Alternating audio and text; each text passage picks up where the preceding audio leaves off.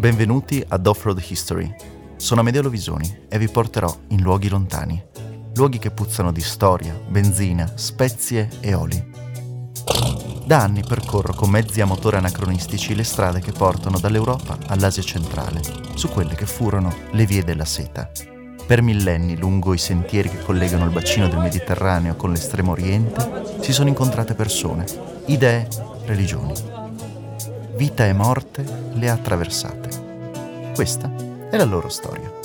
In un mondo che corre, questi sono i racconti di distanze un tempo immense. Proseguendo verso sud-est, sulla strada che da Tabriz porta a Teheran, le due catene montuose che caratterizzano il paesaggio dell'antica Persia, i monti Zagros ed Elbruz, si aprono lasciando spazio all'altopiano iranico. Una vasta maggioranza delle città del paese si è sviluppata fin dall'antichità alle pendici di queste montagne, che improvvisamente si trasformano in deserti sconfinati. A differenza dell'Italia, dove i centri urbani continuano senza quasi mai interrompersi, lasciando poche centinaia di metri tra una casa e l'altra, in Iran, un paese grande come metà Europa, con appena 80 milioni di abitanti, le città sono separate per centinaia di chilometri dal deserto e dalla steppa. La loro posizione non è affatto casuale. Dalle montagne scorre l'acqua attraverso lunghissimi canali sotterranei scavati a mano chiamati Kanat. L'acqua è la condizione fondamentale per costruire un insediamento in un territorio dal clima difficile. Inverni gelidi, coperti di neve, si alternano ad estati torride dove il caldo soffocante supera normalmente i 40 gradi.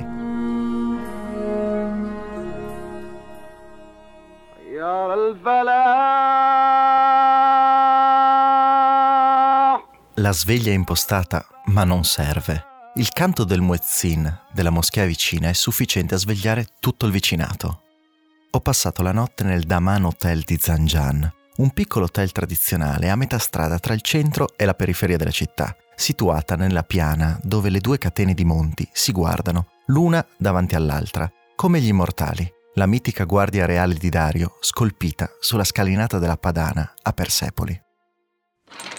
Tirata la tenda sulla porta finestra, la vista si apre su una corte interna disposta su due livelli, in cui il secondo, quello dove si trova la mia camera, è sul livello del terreno circostante, mentre quello inferiore è posizionato alcuni metri al di sotto. Questa disposizione ha permesso alle case di essere meno esposte al calore estivo e al freddo invernale. I muri sono costruiti con l'adobe, il tradizionale mattone di fango e paglia essiccato al sole. I primi raggi del giorno colpiscono la mia pelle, ormai bruciacchiata, ricordandomi di mettere uno strato industriale di protezione solare necessaria per sopravvivere all'agosto iraniano. Scendo i gradini. Mi siedo a gambe incrociate sopra un tappeto ricolmo di cuscini. Bevo il tè e spalmo il formaggio di capra sopra il lavash, una specie di piada tradizionale. Estraggo dalla tasca il tabacco e con gesto ormai meccanico preparo una sigaretta, guardandomi attorno. Al centro della corte una fontana fa sgorgare l'acqua, regalando al silenzio della colazione un rumore di sottofondo che altrimenti sarebbe interrotto solo dai primi clacson del giorno in lontananza. Preparo i bagagli. Li lancio nel retro della Willis. Mi accorgo che la macchina non va in moto al primo colpo. Riprovo fa fatica. L'altitudine non fa bene ai carburatori. Il rapporto stechiometrico cambia a causa della differente pressione atmosferica ed essendoci meno ossigeno nell'aria c'è troppa benzina. La carburazione è grassa, bagna le candele. Se insisto a provarla a mettere in moto, rischio di ingolfare tutto e scaricare la batteria. Apro il cofano, stacco i cavi delle candele, le tolgo una ad una con le chiavi da 14 le pulisco con un piccolo spazzolino con le setole in ottone che ho nell'indispensabile cassetta degli attrezzi. O dei miracoli, sarebbe meglio dire. Rigiro la chiave. 40.000 volt scorrono dalla bobina dentro lo spinterogeno, attraverso i cavi siliconici raggiungono gli elettrodi. Kaboom! Il motore è vivo. I giri salgono fino a raggiungere il minimo. Ingrano la prima. Uscire dai vicoli stretti non pensati per le auto ma per i cammelli, i cavalli e i carretti è più complicato del previsto e alcune curve vanno accuratamente studiate. Sguardi curiosi mi inseguono dal momento in cui il muso della Willis ha raggiunto Imam Khomeini Boulevard, uno dei classici nomi che vengono dati alle arterie di comunicazione più importanti delle città iraniane. Tutti guardano incuriositi questa cosa su quattro ruote che attraversa le loro strade senza portiere, senza tetto, senza parabrezza. Sanno dove l'hanno vista. Quasi tutti gli iraniani hanno visto i film americani con George Scott e John Wayne c'è chi li ha visti prima della rivoluzione islamica, chi dopo in maniera clandestina, ma sicuramente quasi tutti sulla TV satellitare. Le parabole, pur essendo vietate per legge, sono un elemento indissolubile del paesaggio urbano. Sono così tante e seconde solo alle unità esterne dei climatizzatori. Non passano inosservate, ma è impossibile per le autorità fare o dire qualcosa. Anche la mia Jeep si trova qui illegalmente, in un certo senso. Essendo stata prodotta negli Stati Uniti, non potrebbe essere mai venduta nella Repubblica Islamica dell'Iran. Io però la sto guidando dall'Italia, permettendo a questo ammasso di ferro del 1953, figlio dell'imperialismo demoniaco capitalista, di oltrepassare la lunga dogana tra Turchia e Iran a Bazargan.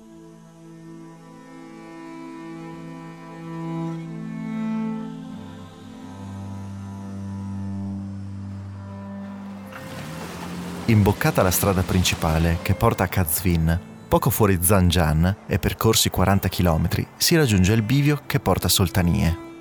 Improvvisamente le parole di Robert Byron, scritte a metà degli anni 30 nel suo capolavoro La via per l'Oxiana, diventano reali. Ma fino a un certo punto. Delle catapecchie di fango e dei copricapi a forma d'elmo, nulla è rimasto. Il cemento e i tralicci d'acciaio hanno trasformato anche Soltanie Solo la lingua zera, di derivazione turca, è rimasta a testimonianza di un passato lontano. Vista l'enorme disponibilità di territorio incoltivabile e di scarti della lavorazione petrolifera, gran parte delle strade sono magnificamente asfaltate e a quattro corsie. Quasi tutte le città e i villaggi hanno delle ring road, delle circonvalazioni che permettono al traffico, soprattutto a quello pesante, di non inoltrarsi all'interno dei centri abitati che se non di nuova progettazione possono essere estremamente, estremamente angusti. Si può capire molto di una nazione anche attraverso le sue strade. È brutto da dire, ma l'Iran è fortunatamente un paese sismico e questo ha portato a sviluppare le città in orizzontale più che in verticale e pochi edifici hanno più di due o tre piani. Perché ti racconto questo? Perché da una decina di chilometri di distanza si vede stagliarsi nell'orizzonte della steppa, alle pendici delle montagne, la cupola turchese dell'imponente mausoleo di Olieutu, situato nel centro di Soltanie. Accosto al lato della strada, spengo il motore, salto giù dalla jeep. Il silenzio mi circonda. È venerdì, l'equivalente del mondo musulmano della nostra domenica, un giorno di festa sento solo il rumore del vento che spazza la steppa intorno a me. Per quasi un minuto non sento nemmeno l'eco lontano di una macchina. Il sole illumina la cupola stagliata contro il cielo. Mancherà qualche chilometro. Vedo la periferia della piccola Soltanie, non lontana. Per alcuni decenni questa città era uno dei centri del mondo Difficile immaginarsi spazi ed epoche così diverse. Per noi è facile pensare a Roma come un grande centro del mondo antico e moderno, semplicemente perché la città antica e moderna coincidono dal punto di vista geografico. Lo stesso vale per Atene, Istanbul e anche Damasco e Gerusalemme. Ma ci fu un'epoca dove i centri del potere erano in luoghi ormai dimenticati.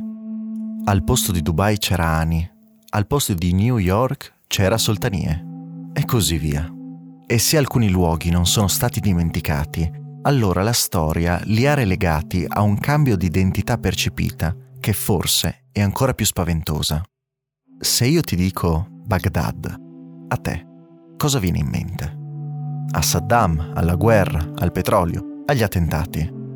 Eppure c'è stato un tempo nel quale Baghdad era magnifica, la città più ricca, ricolma di cultura, scienza e arte che sia mai esistita. Baghdad non era solo la sede del califfato abbasside e il cuore del mondo islamico, era il centro del mondo. Un mondo finito violentemente a causa dell'invasione mongola nel 1258. Le orde a cavallo di Hulagu Khan, il fratello del famoso Kublai presente nel milione di Marco Polo, conquistarono Baghdad razziandola e sterminando la sua popolazione. Qualcuno dice che la presa e la successiva distruzione della città fu una perdita per la cultura umana seconda solo al rogo della biblioteca di Alessandria. Il sistema di irrigazione costruito da Sumeri, Babilonesi, Assiri, Persiani e tutte quelle civiltà che si insediarono in Mesopotamia nel corso dei millenni venne distrutto, trasformando per sempre quella che era una delle zone più fertili al mondo in un cumulo di sabbia, dove la steppa e la desertificazione non ha mai smesso di avanzare. Da quel momento nessuno è mai riuscito a mettere in campo la manodopera, nemmeno con la tecnologia moderna, necessaria a ricostruire completamente quel sistema di canali, dighe e corsi d'acqua. Le campagne militari portate avanti da Hulagu Khan travalicano la storia e si fondono nel mito della setta degli assassini e della leggendaria fortezza di Alamut, la sede del vecchio della montagna. Ma di questo ti racconterò meglio in un prossimo episodio.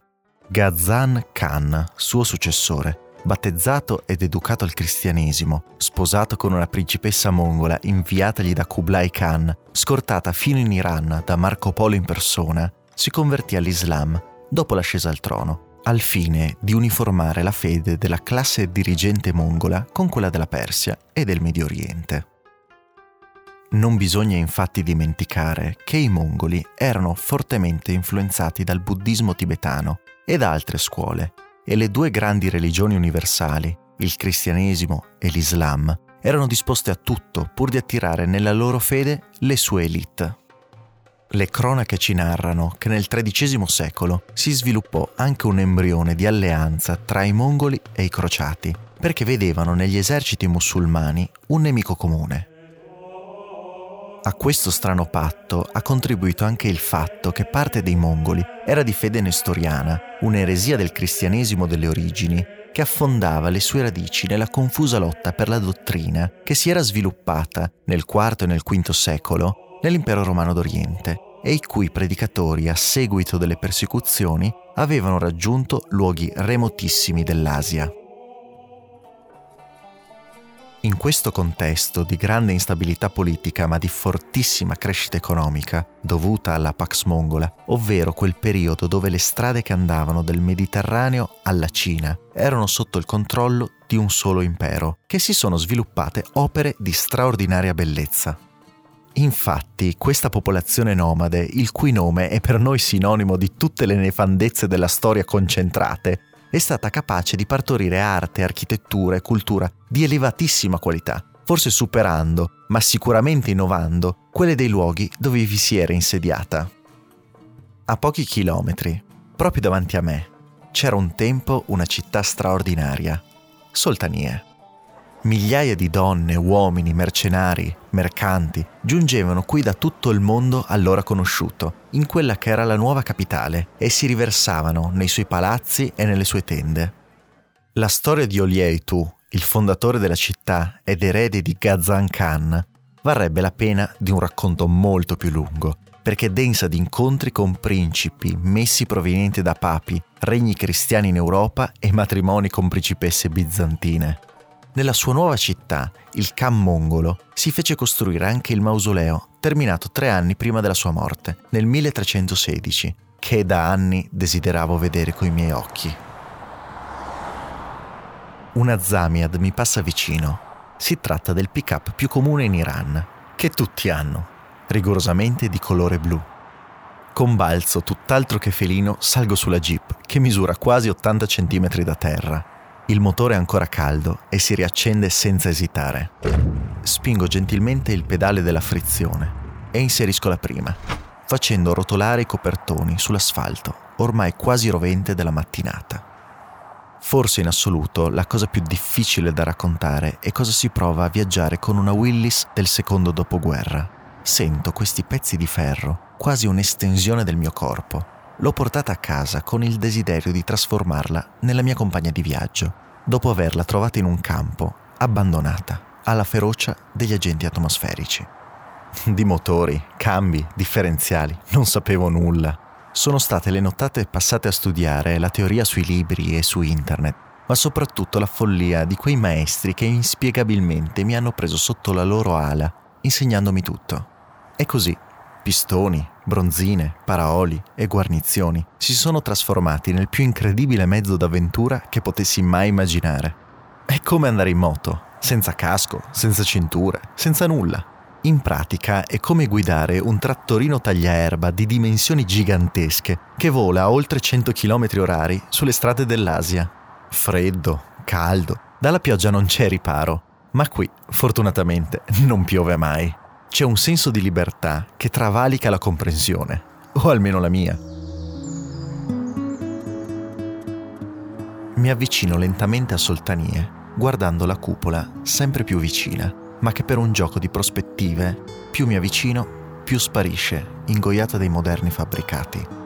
Una parte della magia si rompe, essendo piombato in una città grigia come il cemento, e svoltando a sinistra e poi a destra, agli incroci, Seguendo solo i cartelli stradali, fortunatamente bilingui, arrivo all'ultima curva. Lo stupore è immenso. Tutto d'un tratto entro in un'altra epoca. Mi avvicino più che posso con l'auto al mausoleo. Non ci sono parcheggi segnati. Si può lasciare la macchina o la moto davanti a un negozio, sulla via posta di fronte. Nonostante la Willis sia completamente aperta e con tutti i miei bagagli dentro, non ho paura. In questi anni ho viaggiato spesso in Iran e penso bisogna essere davvero sfortunati perché qualcuno rubi qualcosa in città così remote e fuori dai grandi centri turistici. Prendo la macchina fotografica e prima di incamminarmi verso il mausoleo vedo vicino a me un bambino con il nonno che guarda la jeep. Lo sollevo e lo appoggio sul sedile è il segnale che tutti possono salire a farsi le foto anche se non sarò lì. Metà del paese controllerà l'auto con lo sguardo, aspettando il proprio turno per farsi una foto. Non c'è sistema di sicurezza più efficace. Attraverso il giardino. Mi siedo sopra una roccia scolpita in cufico, un antico stile calligrafico della lingua araba. Apro lo zainetto estraggo un libro che ho eletto a guida, strappato, pieno di ditate nere di olio di motore e tabacco trinciato tra le pagine. Guardo il mausoleo e inizio a leggere le parole senza tempo di Byron. La cupola ovoidale di circa 33 metri d'altezza poggia su un'alta costruzione ottagonale ed è racchiusa in una cinta di otto minareti che si innalzano agli angoli del parapetto dell'ottagono. La muratura è rosata. I minareti invece erano originariamente turchese. Dello stesso colore sono i trifogli profilati di lapislazzuli che scintillano lungo la base della cupola. Situato al centro della pianura desertica, stretto dalle catapecchie di fango, questo gigantesco mausoleo è una testimonianza di quella virilità dell'Asia centrale che sotto i Selgiukidi, i Mongoli e i Timuridi ha prodotto le opere più ispirate dell'architettura persiana possiede l'audacia dell'invenzione autentica. Gli abbellimenti sono sacrificati all'idea e il risultato, nonostante le possibili imperfezioni, rappresenta il trionfo dell'idea sulle limitazioni tecniche. La grande architettura è in larga misura di questo tipo. Viene in mente Brunelleschi. Chiudo il libro. Penso di aver letto un brano di poesia più che la descrizione di un mausoleo. Entro se da fuori la cupola è maestosa, al suo interno, con il suo eco perfetto, lo è ancora di più. Sono praticamente da solo, escluso una ragazza dai lineamenti quasi europei, intenta fotografare particolari degli intarsi sulle pareti, con un velo colorato che le copre dolcemente i capelli. Attraverso una microscopica porta accedo alle scale a chiocciola che porta ai livelli superiori. Il primo che si affaccia all'interno della struttura, il secondo verso l'esterno, come un grande porticato ad anello. Alcune sezioni sono coperte da impalcature, ma essendo venerdì non si sente nessun lavoro dietro i teli.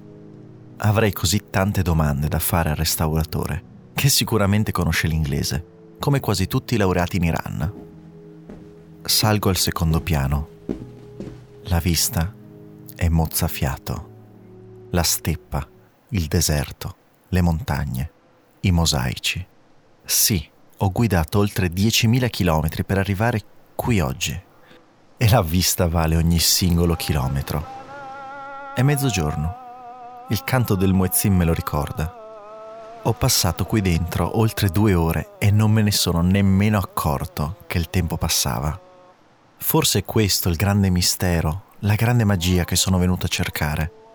In un mondo che corre, scandito dai meeting, dai reminder, questi luoghi il tempo non sanno cosa sia. Le loro ore sono anni e i loro anni generazioni intere di passaggio.